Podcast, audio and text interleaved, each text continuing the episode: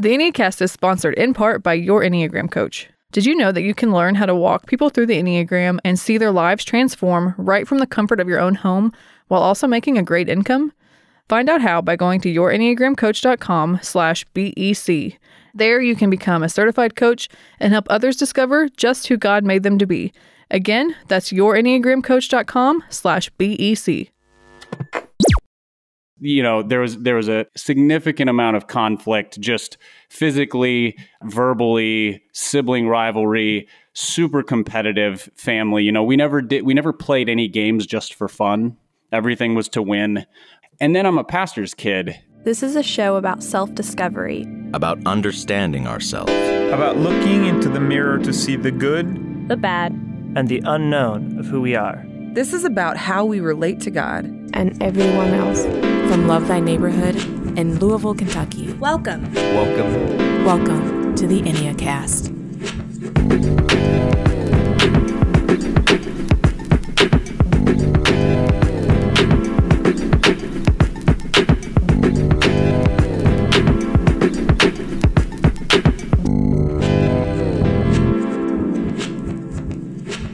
Hey, welcome to the Enneacast. I'm Jesse Eubanks. And I'm Sam Stevenson. Every episode, we walk you through the Enneagram. This season is all about story.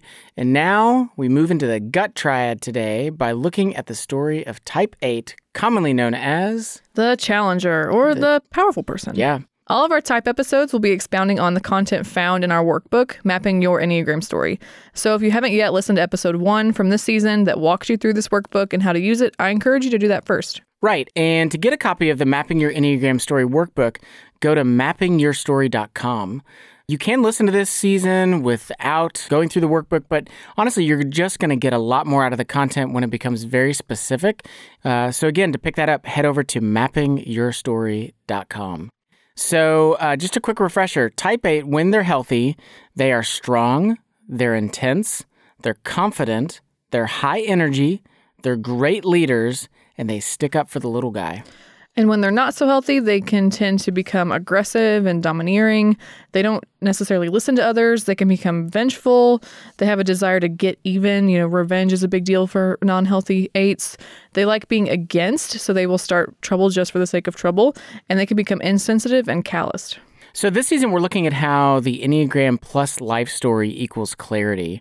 You know, we really need both our Enneagram as well as our life story in order to have a full picture of ourselves. So let's explore the story for type 8. So, Sam, where does that story start? Yeah, it starts in childhood. And so for eights, they have a childhood theme of survival or combat.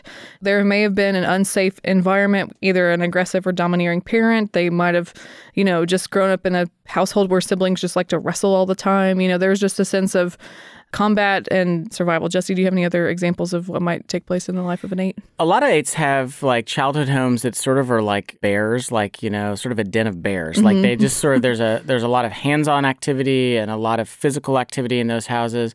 Oftentimes child eights have a parent eight, a parent who is pretty aggressive, a go getter, high energy. And there are scenarios in which there might have even been parents that were really, really assertive with that child to the point that the kid learned, I really have to stick up for myself if I'm going to make it. Sometimes it might even be that they're a middle child. Maybe they have an older sibling or something that uh, that was domineering. But they grew up in an environment where it was you really need to stick up for yourself if you're going to make it in this culture, in this family, in this in this community. So if you have a copy of Mapping Your Enneagram Story, look through the life turns that you mapped. Take note if you see this theme of survival or combat appear in any of the life turns that you mapped.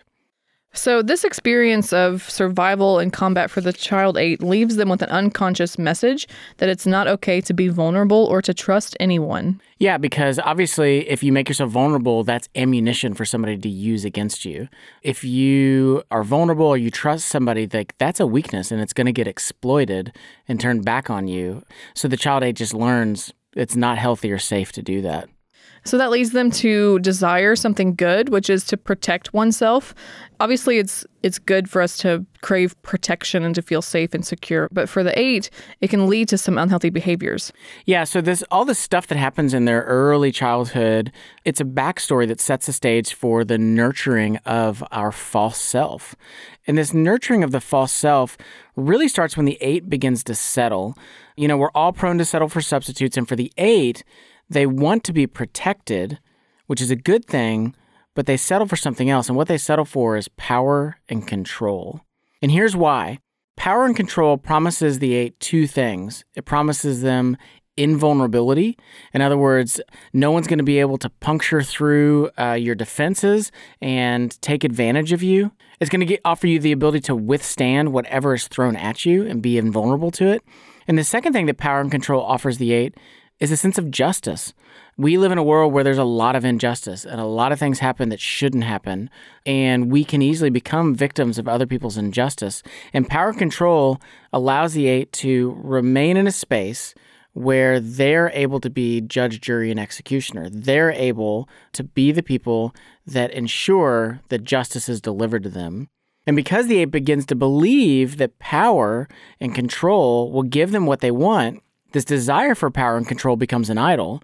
So the eight will easily devote themselves to being powerful or in control and be willing to go to great lengths in order to gain it. And in fact, they begin to sacrifice three good things in order to please this idol of power and control. Jesse, what are those three things? Uh, the first thing is that they sacrifice closeness with others. And the reason they sacrifice closeness with others is because weakness that way can't be discovered. If a weakness is discovered, it's going to be used against me. The second thing that they sacrifice is sharing their feelings or their fears. Those things are are sensitive things. And if you share feelings, are you good grief, you share something you're afraid of, all that is telling the other person is oh, if you ever want to, you know, take advantage of me, here's literally the thing you can do to me. Right. So the eight learns, nope, they got to jettison that. You know, power and control demands that. And the third thing that they sacrifice is giving and receiving forgiveness and tenderness. And so, in this pursuit of power and the cycle of sacrificing to the idol of power and control, the eight creates the perfect conditions to grow their deadly sin. And for the eight, the deadly sin is shamelessness. And if that word is kind of hard to nail down, we like to say boundlessness. It's not knowing where your boundaries end, not knowing what's my business to take care of and what's someone else's business. What am I in charge of? What someone else is in charge of? There's just a relentless energy that the eight starts to take hold of and it's it's really it's a boundlessness energy. It's almost that sense of like the person that cuts through everybody's backyards or sits on everybody's porch. It's like you have a house like mm, that, yeah. you know and there's streets and like it's just that sense of like i go where i please and it's up to you to stop me from doing it. And if you can't stop me then it's gonna it's your fault. Right. Yeah it's kind of careless in its approach. Yeah. so here are some of the ways that the eight can grow shamelessness or boundlessness in pursuit of power they do that through anger and injustices. And so it's the idea of there's an injustice here and I'm going to blow up about it and I'm going to get really, really angry and really heated. They do that through triumphing over enemies. So remember, we talked about how there's always this sense of the eight feels like the world is coming against them. And so they have perceived enemies, whether real or not. They do this through resentment and revenge. So they're always trying to get even with others. And they do this through outrages and affronts. So they'll pick fights just for the sake of the fight itself. Yeah, and again, remember one of their nicknames is the Challenger, you know, and so these folks are naturally wired towards pushing back against things that they see as injustice. Mm-hmm. The problem is just a lot of times that things that are perceived as unjust are actually not, or that the interpretation is wrong, or the level of reaction is just dialed up too much for what the situation really asks for. So, again, if you have mapping your Enneagram story, take a look at your emotional map and notice some of the dominant emotions. You know, can you see shamelessness or boundlessness attached to any of these? And if you're like, well, I'm not I'm not shameless, like I know what my boundaries are, I would encourage you to do some more work because often this shamelessness is growing unnoticed, and that's because sin is adaptable and it learns how to defend itself. And the eight's defense of their sin is through their psychological defense mechanism known as denial. And denial is about preventing any display of personal weakness showing up in your awareness as well as in how the public sees you. Where an eight will tell themselves things such as, I'm not scared, life is great, I don't need anyone. I'm the smartest person in the room. Everything is going really, really well, or we're really successful. And the reality is that there may be all these other factors and pieces of evidence that say that that's not true.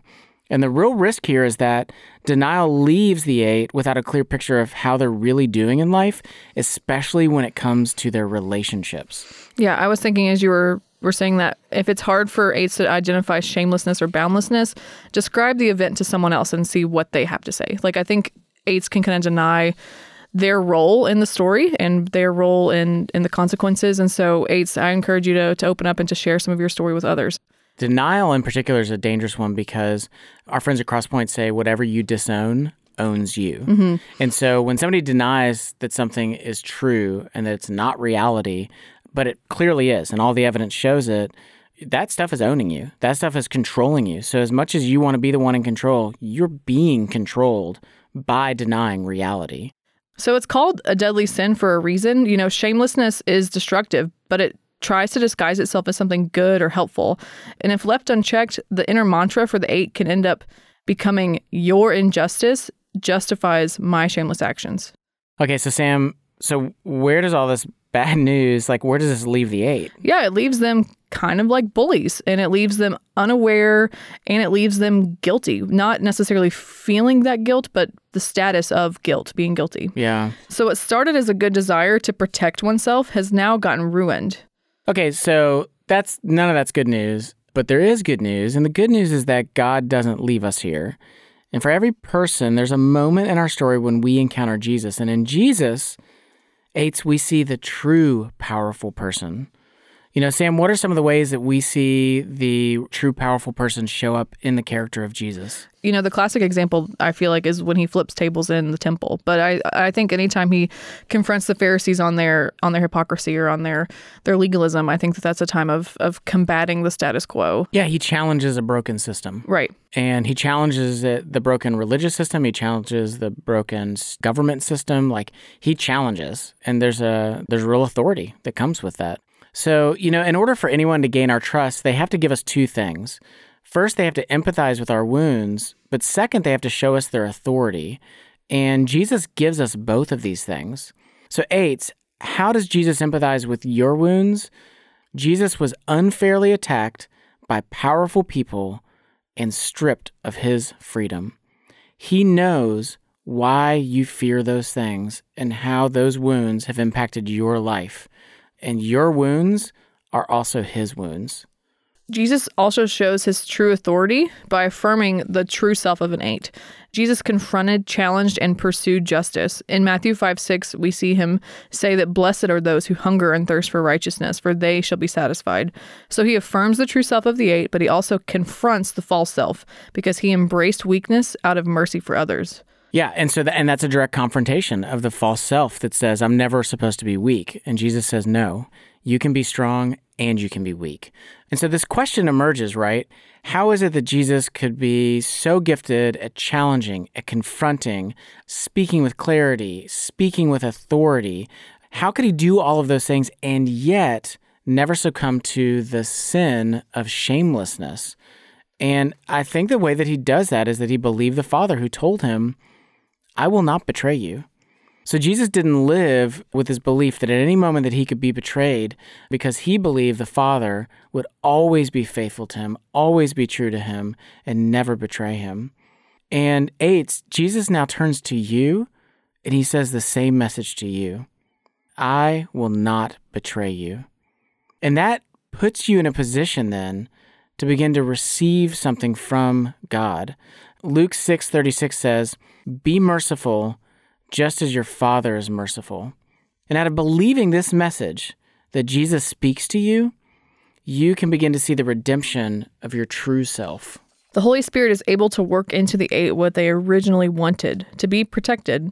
And one of the ways he often does this is through the virtue of mercy. And I love mercy because it's different from grace. You know, we talk about justice is getting what you deserve, and grace is getting better than what you deserve. But mercy is not getting what you deserve. So if I deserve punishment, I've but instead I've been given mercy, which is the relinquishment of punishment. And so for eights, they have this this great sense of justice about them, but the way forward is for them to experience mercy. Yeah, and that allows them to give compassion and kindness to other people. And it also allows them themselves to receive mercy, which is a healing thing for their own pain, so they don't always have to feel like they've got to be strong. And so what ends up happening is that out of stepping into this virtue of mercy, and out of believing this good news, instead of growing the deadly sin of shamelessness, this virtue of mercy comes along and it grows the fruit of tenderness. And it invites the eight who so over identifies with bigness and strength and power back to a place of vulnerability and tenderness, this innocent childlike thing that's inside of them. Like it allows them to step back into that. So, again, refer to mapping your Enneagram story timeline here. Do you see mercy growing through any of your life turns? You know, think about times that you've maybe stood up for someone else or someone has stood up for you. It's okay if that's not a part of your story. You know, virtues, they take time to grow. So ask the Holy Spirit to help grow mercy in you and grow tenderness. And if you do see that, then praise the Lord. He's making you more complete in Him. You know, and as the eight continues to walk with God and be transformed, instead of reflecting a domineering and a vengeful spirit, their true self starts to reflect God's character. And eights, here's what you reflect back to the world about God you reflect back to the world God's power and God's protection. And this story isn't just an invitation for eights. There is an invitation for all of us here, and that is to stand up for yourself and for others and to speak out for what you believe. All right, so that is the Enneagram story for type 8s. When we come back, we'll be talking with writer and speaker Barnabas Piper. Stay with us. The Enneacast is brought to you by Love Thy Neighborhood. Love Thy Neighborhood offers social justice internships supported by Christian community for young adults, like Daniel Morrison from Maryland. Living in community definitely brought out certain aspects of my character and going through my results on the Enneagram as well. Um, that, yeah, it was like, oh, wow, well, now I see a lot of the areas that I am weak, but um, also learning about God's grace and His love for me in spite of that. Ready to see how Love Thy Neighborhood could impact your life? Learn more and apply at lovethyneighborhood.org.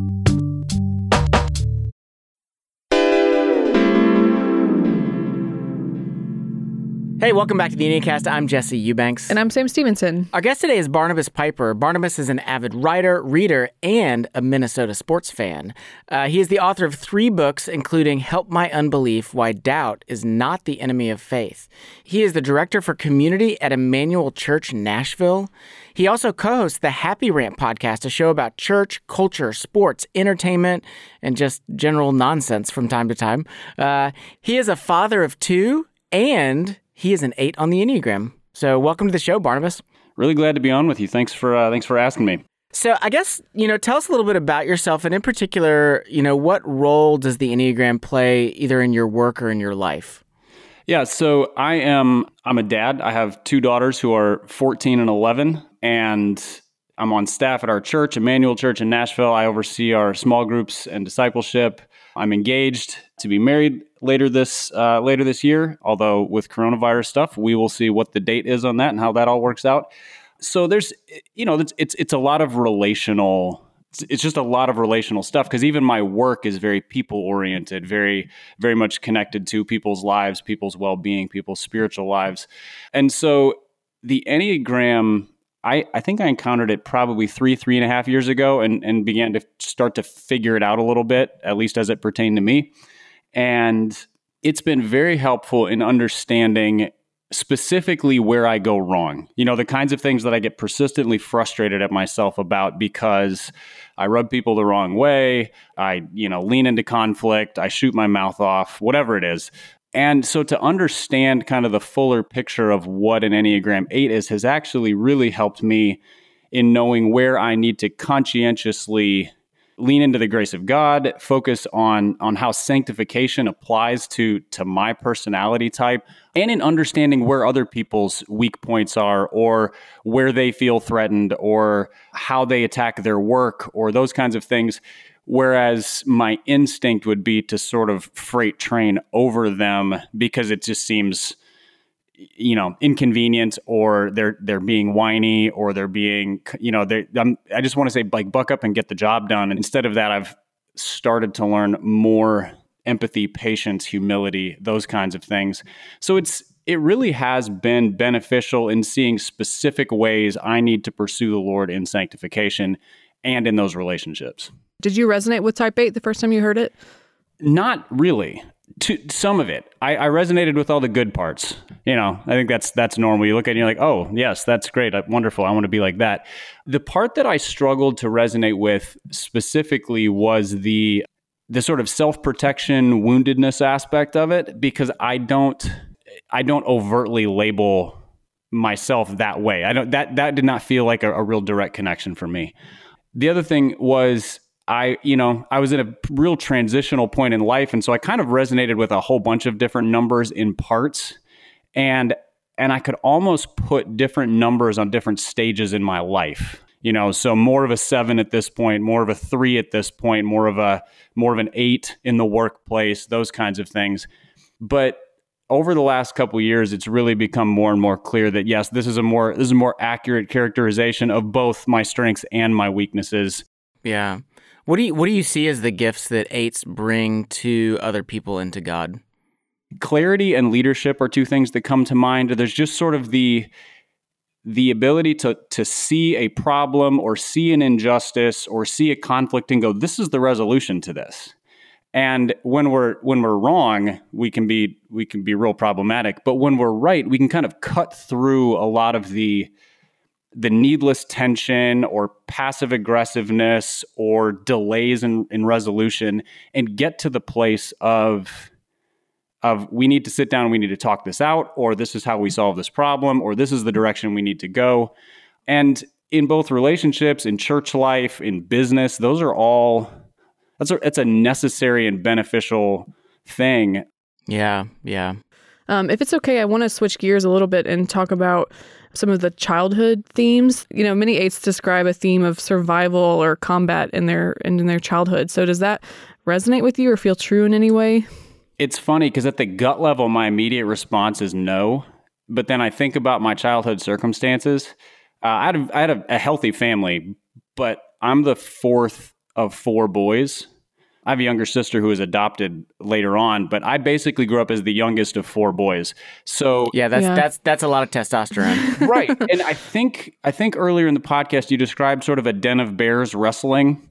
I mean, that's strikingly accurate, almost literally. So yes, you know, there was there was a significant amount of conflict just physically, verbally, sibling rivalry, super competitive family. You know, we never did we never played any games just for fun. Everything was to win.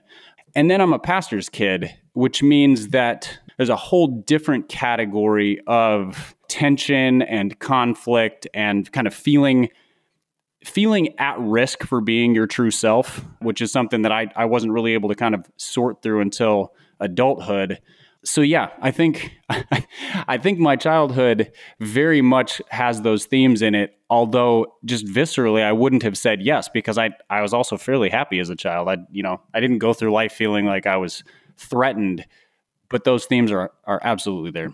Yeah, yeah. So does the desire to protect oneself does that resonate with you? It does.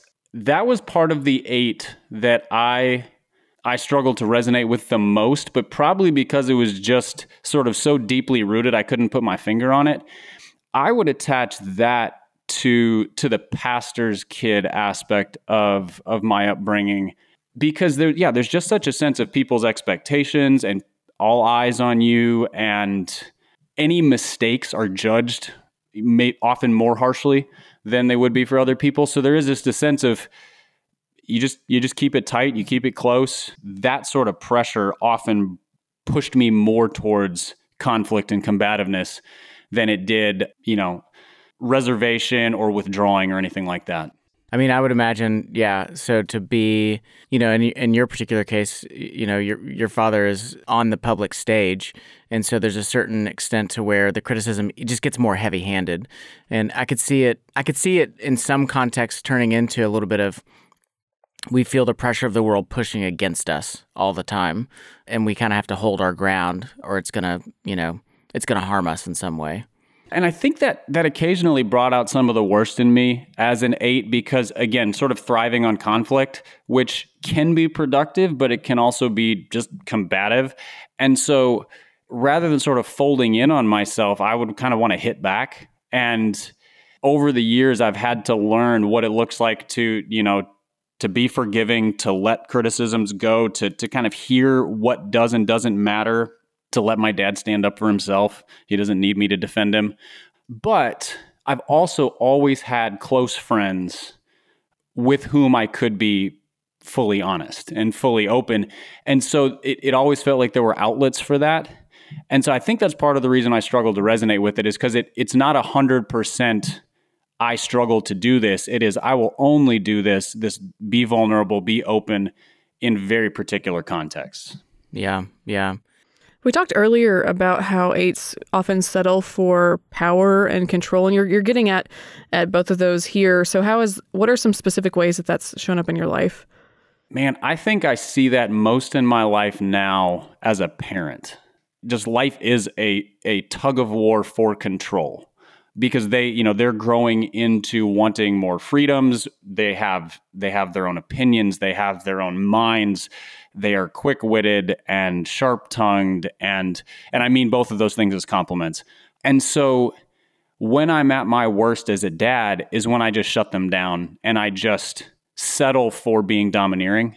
You know we're done with this argument stop talking go to your room. Occasionally that kind of thing is necessary but it's a last resort, not a I'm done with this type of thing. And so I see that this control aspect of things is when I've given up as a parent. It's when I'm not parenting in the strength of the Holy Spirit, relying on the grace of God, showing the grace of God. That's where I see it most. I think in other areas, it's often just taking ownership of things that I should share. It's so much easier for me just to say, fine, I'll do it myself and not trusting other people, not depending on my coworkers who are excellent at their jobs, not giving people a chance to shine, but rather just going, I got this, I'll take care of it. And and again, it's sort of it's the settling as opposed to doing the necessary hard work of of sharing, of trusting, of enabling others to do things. So those parenting is is the the the most obvious category for me where I see that. But I, it, it shows it rears its ugly head in other areas as well. Yeah, yeah, no doubt. Uh, uh, talk to me about this, like, and you you alluded to some of this a minute ago when you talked about that there are times where you don't want to give things to coworkers, or that there are times where you just go, you know what, just get out of the way, let me do it. But in, in a broader sense, like, what are the ways in which shamelessness or boundlessness, like, h- how have these shown up in your life? I think lashing back is one specifically just verbally. I have almost an insatiable desire to win an argument and have the last word, even if I know I'm wrong. Because because winning and being right have nothing in common. If the internet's taught us anything, it's that.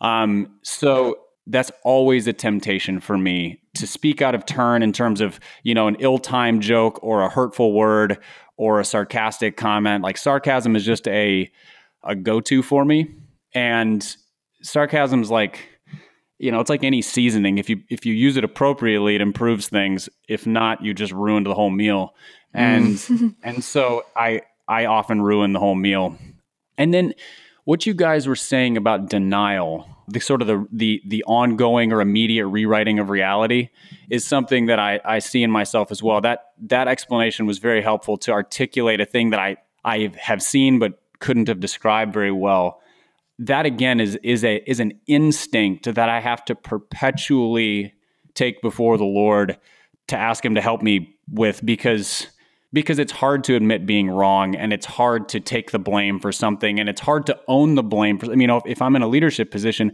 I'm responsible for other people's decisions too so it it rolls up to me sometimes and so it's much easier to to blame shift to point fingers and again sort of to rewrite rewrite some of those things in the moment. So I think those those are daily struggles for me to keep my mouth shut, you know, to have well-timed words, not just shooting from the hip or machine gunning with my mouth. And then to to not deny, but to accept, to to be humble, to allow other people to correct me, which is not something I do easily. Those are I think those are ways where that that shamelessness tends to show up on a regular basis. Yeah. One of the things that we talk about is that we say that the that God's message for type 8s is uh, I will not betray you. What part of that message resonates with you? You know, how do you feel when you hear God tell you, I will not betray you? That's another tricky one for me because I grew up with such clear, strong biblical teaching about the character of God and his presence, his faithfulness, his sovereignty, his love, that cognitively, I've never doubted that statement. But there have definitely been times when it became a very present reality for me you know, it's it, instead of knowing that it was true about God, feeling as if God's word spoke it to me. Three years ago, I got divorced, and it was it wasn't something that I was seeking, and it was just it was a it was the hardest thing I've ever gone through, and at no point during that pretty protracted uh, experience did I ever feel like God was absent. And again, between the church and God's people and God's word, he just spoke over and over and over again his presence, his love, his forgiveness, his his affirmation. You know, and that was a time of life where where betrayal was a was a very pointed present thing in in the most important human relationship I had. And so to feel the disparity between those two things where so much betrayal on one side and so much faithfulness on God's side, yeah, it, it it's the kind of thing that imprinted it on me indelibly and so, yes, I need to keep preaching the gospel to myself and I need to keep going back to the word. But there's just sort of that stone of remembrance of, you know, 2015, 2016, God did and said these things. And yet it's just kind of unforgettable and, and completely formative. Yeah, and of course those those huge experiences that we have. I think stone of remembrance is a great way of saying it. Like you make that marker and you just go like I, you know, yes, I'm still on this journey, but man, that experience and what God showed me about Himself and about who I am to Him in that experience, that's how I'm going to keep going forward. Well, I've got I've got one last question for you. If you could give a piece of advice to a younger Type Eight, what piece of advice would you give them? Shut up and listen. And and that's I say that because I don't. I mean, I don't know if I'm still on the younger side of things, um, but it's something I need to hear I need to hear it from wiser people. I need to hear it from myself. I need to hear it from my fiance. I need to, need to hear it from my kids. I say that because that that encompasses humility, willingness to be told you're wrong, willingness to hear, to to listen to what other people are trying to communicate, even if they're struggling to say it well. Hearing tone, hearing attitude, not just not just argument. I think the other thing is look around at the failures of other eights for me moving into church leadership, so I just joined the church staff within the last year. It's been profoundly helpful to look around at the failures of other church leaders. We could list a series of names, that's not really important, most of whom were Enneagram 8s. And look at them and go, what what are the things that led them to to fall, you know, either in pride or into sexual sin or whatever it was? And then what what is it that that I need to do to respond to God differently and and follow him faithfully. So again, not throwing stones at them, but just as a corrective measure. And I think I think humility and openness are two things that are a hundred percent of the time lacking in those situations where an eight has failed. And so that would be my advice to a younger eight is shut up and listen so that you can learn humility and openness to to correction and openness to what the Lord is teaching. Mm, that's a good word. That is good. Yeah, really good. Well, when we come back, we will be playing Hot Seat with Barnabas Piper. So stay with us. In today's episode of the Enneacast, we're exploring the story of Type 8. Perhaps more than anyone else on the Enneagram, they care about justice and about fighting back against things that are wrong and broken. Well, check out our other podcast, the Love Thy Neighborhood podcast, and specifically, check out episode number 28, where the gospel meets mass incarceration. Although I'm not guilty, that's the reason why I'm end up being incarcerated. You know, mass incarceration, the phenomena, I mean, we have 2.3 million people that are in jail. So that led me to take a sabbatical project and to explore what it would look like for us to teach inside a prison. He said, Man, I'm sorry about that, man. Maybe in the future, but right now, I need you to just be patient. This isn't just some statistic. This is my community. These are my friends. And I was devastated. You can listen to the Love Thy Neighborhood podcast by listening on Spotify, Apple Podcasts, or wherever you prefer to listen to podcasts, or by heading over to lovethyneighborhood.org slash LTN podcast. Again, lovethyneighborhood.org slash LTN podcast.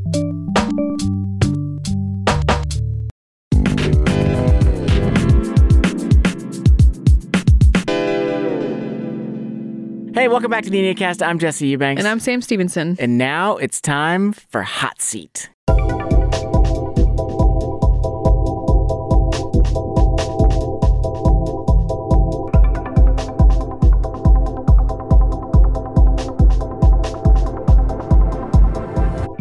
Okay, our game today is called Hot Seat. It's based off a real game by the company Player 10. So here's how it works Sam is going to read a question off a card, and then Barnabas, you are going to write down your answer to that question. At the same time, I'm also going to write down what I think your answer is. I'll reveal my answer first, and then you'll reveal your actual answer. So if they match, or if they're pretty close, I get a point. If they don't, then you get a point. Okay, are you all, you all ready? Yeah. Let's go. Okay, so question one If I were a car, what model would I be? So that's for Barnabas. So if Barnabas were a car, what model would he be? What kind of car? Got it. Oh, hold on. Let me think about this for a second. I need to think of. Um, oh my gosh, what's it called? Um, Volkswagen. No. I could give hints to lead you astray. Um, Do that.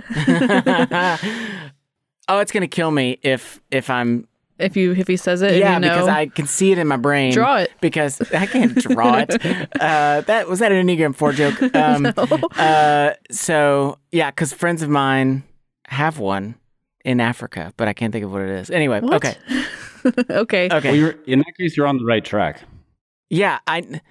It's a Land Rover. Okay. Barnabas? Uh, close. Like same general family. It's a Toyota 4Runner. Oh yeah, I wrote down first. I wrote down Jeep, then I wrote down Land Rover. So do you get a point for that? Hmm. I'm basically it's in the off-road, super tough. Let's go conquer something. Nothing can stand of in my way. I'm going to run over Yeah, It's- something. It's tanks for the general population. I think you should get a point for that. Okay, I'll give him a point. Yeah. All right. Awesome. Thank you. Thank you. Okay. Ooh, this one's interesting. What song always makes Barnabas sing along? What song? Oh man. Always uh, death metal. No, that's not right. um, I I don't. It would be I'm- I helpful if you know. knew what kind of music you listen to, because it could be a country I know. song. I know. It's, It's, here's here's working in your advantage. There's a long list. There's there's a lot of songs that I will sing along with, but not on this podcast. yeah, yeah. Is it T Swift? Are you singing along to some Taylor Swift? I will neither confirm nor deny. Okay, Jesse, what's your? I'm your gonna answer? go with uh, "Happy" by Pharrell. Okay. What is it, Barnabas? Bohemian Rhapsody. Oh, what a Oh, great That's choice! a good one. Yeah, that's a classic. What a ridiculously great choice. okay, okay. Well, no point for no me point. on that one. Yeah, I was gonna say "Can't Stop the Feeling" by Justin Uh, Timberlake. would you sing along to "Happy" by Pharrell? No, you know, I would just skip to the next song. Yeah. Yeah. Oh, a little too happy. Yeah. Okay. Yeah, none of that chipper stuff. Okay, what is my superpower? What So is what? His superpower. What is Barnabas's superpower? Yeah. Oh, if he could have a superpower. Yeah. Okay. Yeah, that. I really want to say that he would be like the Kool Aid Man and just like bust through walls. Write that down. All right, I've got it. Jesse, you ready? Yeah, I was debating between two. So Say 'em I both. really wanted to say I'd considered like super strength. I went with invincibility. That's that's a good choice. I I went a different direction. I chose mind control and mind reading, like Doctor X from the X Men. Mm, yeah, yeah. Hmm. Because if, I'm you that- can, if you can get people to do whatever you want, uh, you're kind of invincible. You're Yeah. not wrong. Yeah. I'm glad neither one of you said something like empathy. My superpower is caring too much. Uh-huh. Uh-huh. So- yeah, his is his, his superpower is the Care Bear stare. Yeah. okay, Uh, sorry, no points. Okay, last question. What's your favorite Enneagram number? Oh, his favorite. Like, who does he enjoy the company of the most? Yeah. It'd be easier to pick my least favorite, but that's me. Yeah. So I've got okay. So this is the debate. There's in my mind. There's who do I think that he enjoys socializing with the most, Mhm. but there's another layer of who do I think that he values the most in his life, and I don't think that those are the same thing. Who there's, he likes there's to like. also who do I enjoy working with the most? Yeah, that's what I thought you were going to say. So Hmm. I would say, why don't we write down all three? Okay, okay. And uh, and if you get any of them right, you get a point. Man, you're so generous. You look at that mercy. Are you a wing nine? I already won, so it's really it doesn't really matter. so that's right. That's why. yeah. All right. Let's see. So socialize, work with, and value most. Barnabas, let me ask this: Are there are there three different numbers, or are two of them the same?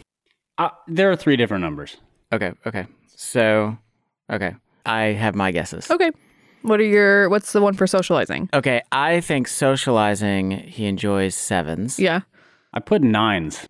Oh yeah. Well, sevens. When sevens are all the way on, they have a tendency to annoy me a lot.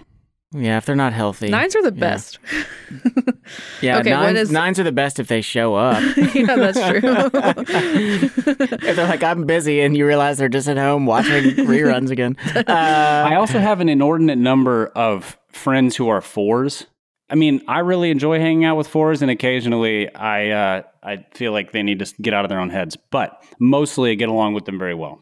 So I just want to clarify that Barnabas, basically the three of us are now BFFs. Yes. Because Sam's a nine, I'm a four. So welcome to the club. uh, we're all going to enjoy socializing together. Okay, what's Uh, the next? What's okay, the work, with? I'm going to do work. Threes. Correct. Yeah. Yeah. Yeah. Because they're going to get it done. And you can, you, you tell them once and they're off to the races. I, also, I like working with other eights if we're all healthy. You know, Yeah. Yeah. eights are eights are great to work with most of the time. Okay. The people he values I really went back and forth on this. I think two. So I picked one. That's what I was going to say. I was going to say one. That was the other one. I literally wrote it down and then erased it. So that one was not a straight up like it's just the number. My fiance is a one, and so I have uh, I've gotten a crash course in all of the ways that a one works, and so that one's it's a it's a very slanted answer because because of her.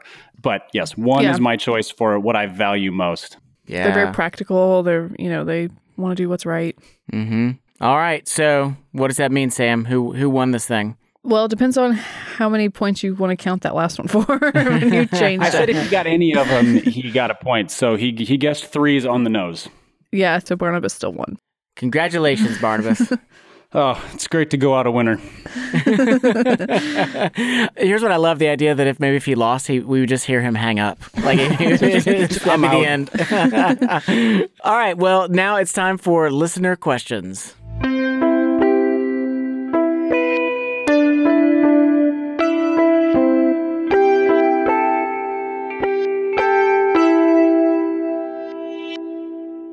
Okay, this question comes from Claire Cox Zero. She says, I'm an eight and I don't have any questions because I know everything. Also, why do I hate everyone? I have an answer. What's your answer? Uh, that sounds like an, an unhealthy, unresourceful eight if they hate everybody. That seems, Yeah. or everybody around them is unhealthy. I love. I don't have any questions because I know everything. Yeah. it was fun to read. this next question comes from E Ranger 4. And this person is a four, and they ask, Eights seem to be the personality type that I have the hardest time getting along with. Is there anything I can do about it? Join the club. Um, I think this is one. I think when we have difficulty getting along with somebody, this is where the Enneagram can be unhelpful because we think of them as a number and not as a person. It's hard to get along with an eight. It might not be hard to get along with like Steve or Bob or Susan or whoever. And you have to think of it relationally. What does it look like to find points of relational health and commonality with this person? You can't find those with a number. A number is a category. There, a, there are limitations to the helpfulness of numbers, and so I think I think it's one of those things where we have to kind of set this aside and be like, this person is created in the image of God what does it look like to to be gracious to be merciful to be kind to befriend the individual people as opposed to the category of a number? Yeah one of the things i'm curious about in this is what i'm what i'm hearing more so is there's a particular personality element or there's an activity that they do. There's something that goes on that you're having a particular difficulty with because eightness in and of itself is not bad. Again if it's healthy which as- aspects of the unhealthiness are really problematic in your dynamic. And then the question on that would be what elements of their lack of health is hard for you, but how is it rubbing up against your lack of health too?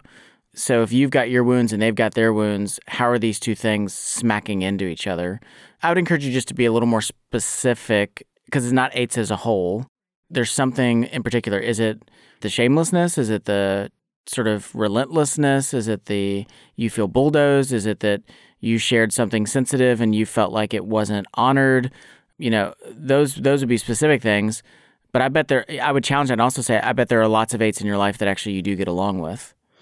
Yeah, I would add here to just the importance of story and mapping your story because there's oftentimes when we have issue with one particular personality type, whether it be eight or another one, it's because somewhere along the way we encountered an unhealthy version of that person or that archetype or that type.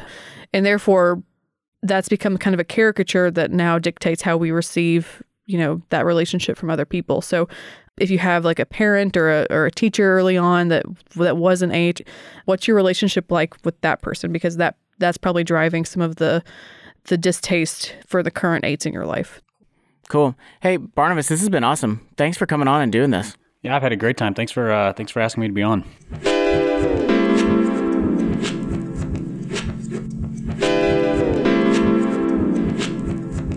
Thanks to our special guest today, Barnabas Piper. You can check out his show, The Happy Rant. You can find The Happy Rant on iTunes, Google Play, or wherever you listen to podcasts. For more about Barnabas's books and his writing, visit him at barnabaspiper.com. As always, thanks to our friends at Crosspoint Ministry who trained us in the Enneagram. You can learn more about their work at crosspointministry.com. Our show is a production of Love Thy Neighborhood. Love Thy Neighborhood provides social action internships supported by Christian community for young adults ages 18 to 30. Come serve with us for a summer or a year. Grow in your faith and life skills. Learn more at lovethyneighborhood.org. Today's episode was produced by myself, Sam Stevenson, and Rachel Zabo. Engineering and editing by The Rachel Zabo.